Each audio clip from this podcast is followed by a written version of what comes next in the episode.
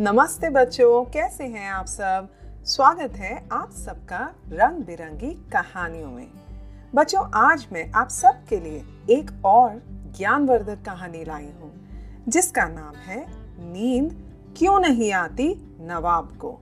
और इस कहानी को मैंने लिया है मनोज पब्लिकेशंस की बुद्धिवर्धक कहानियों की किताब से। तो चलो फिर शुरू करते हैं इस कहानी को।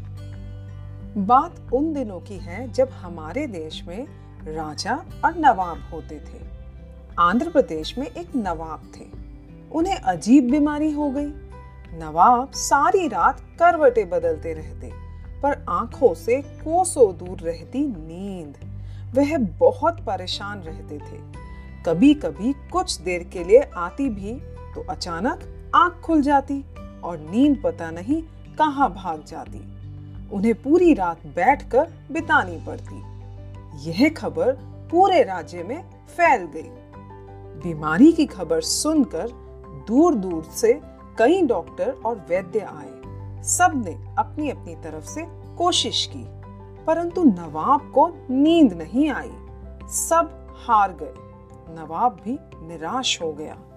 नींद न आने के कारण नवाब की तबीयत खराब होने लगी।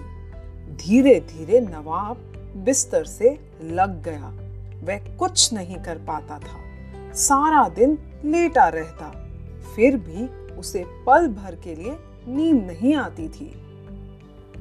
एक दिन एक आदमी नवाब साहब के पास आया और बोला, नवाब साहब, यहाँ से कोसों दूर एक मिर्ज़ा जी रहते हैं।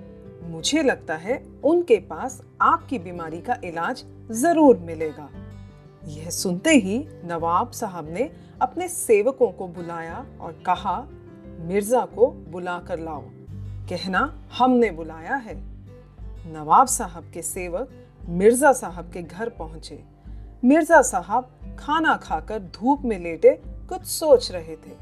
सामने से नवाब के सेवकों को आता देखकर चौंके। एक सेवक ने पास आकर कहा, मिर्ज़ा साहब, हमारे नवाब बहुत बीमार हैं। उन्हें महीनों से नींद नहीं आती। पता चला है, आप ही उनका इलाज कर सकते हैं। आपको साहब ने याद फरमाया है। मिर्ज़ा साहब झट से उठे और उनके साथ चल दिए। नवाब साहब के पास पहुंचकर देखा तो हैरान रह गए। नवाब साहब बहुत कमज़ोर हो गए थे। उनकी आँखें सूजी थीं। मिर्ज़ा साहब बोले, लगता है आप काफ़ी दिनों से सोए नहीं हैं। नवाब साहब बोले, आप ठीक कहते हैं, मिर्ज़ा जी। जल्दी कोई उपाय निकालो। मिर्ज़ा बोले, मैं आपका इलाज कर दूँगा, परंतु जैसा मैं कहूँ, आपको वैसा ही करना होगा। कोई सवाल नहीं पूछेंगे आप मुझसे। फिर देखिए कैसी नींद आती है आपको? नवाब तो नींद लाने के लिए कुछ भी करने को तैयार थे। मिर्ज़ा बोले, यहाँ से पाँच मील दूर जो मस्जिद बनी हुई है, आप कुछ दिन तक वहाँ नमाज़ पढ़ने जाएँगे। लेकिन पैदल, वापस भी पैदल आना होगा। एक शर्त यह भी है कि आपको यह काम एक घंटे में करना होगा। घर आकर आप कबूतरों को अपने हाथ से दाना खिलाएँगे। बस इतना ही काम करना होगा। नवाब तो कभी दो कदम भी पैदल नहीं चला था। फिर पैदल पाँच मील जाना और आना कैसे हो सकता था? मरता क्या ना करता, इलाज तो करवाना था। दूसरे दिन सुबह सुबह नवाब साहब मस्जिद की ओर चल दिए।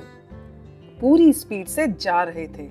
वहाँ पहुँचने में उन्हें 25 मिनट लग गए। नमाज़ पूरी कर चुके तो 45 मिनट बीत गए। अब उनके पास सिर्फ़ 15 मिनट बचे थे। नवाब साहब बहुत घबराए। उन्होंने मस्जिद से दौड़ लगानी शुरू की और अपने महल में आकर ही दम लिया। उनकी सांस बुरी तरह फूली हुई थी। सेवक देखकर मुस्कुराने लगे। कुछ पल सुस्ताने के बाद वे पक्षियों को दाना खिलाने लगे। दाना देखकर आसपास से कई चिड़िया भी आ गईं। सब ची ची करके शोर मचाने लगी। नवाब साहब को उसमें भीना भीना संगीत सुनाई देने लगा। नवाब साहब के मन को संतोष भी मिल रहा था। वे वहीं आँगन में पड़ी चारपाई पर लेट गए और पता ही नहीं चला कि उन्हें कब नींद आ गई। नवाब साहब घंटों सोते रहे। जब उनकी नींद खुली तो शाम ढल चुकी थी। वे अपने आप को एकदम तरोताजा महसूस कर रहे थे। नवाब साहब बहुत खुश हुए।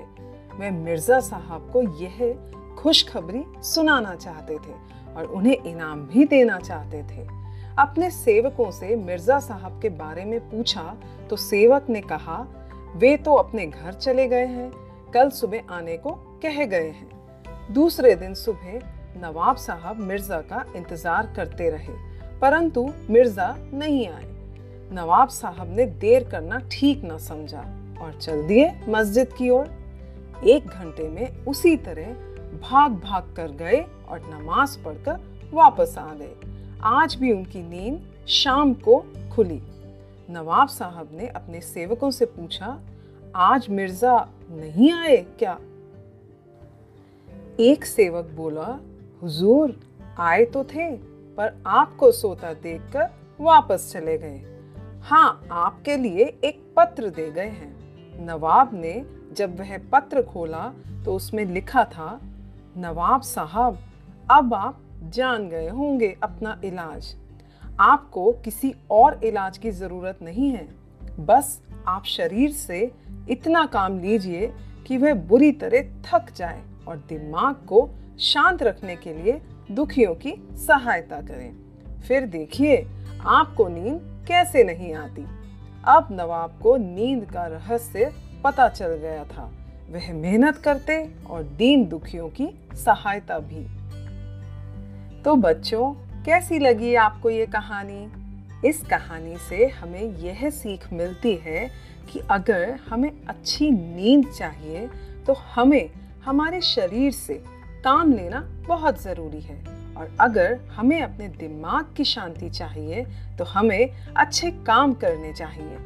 अगली बार मैं आप सबके लिए फिर से एक रंग बिरंगी कहानी लाऊँगी। तब तक के लिए बाय बाय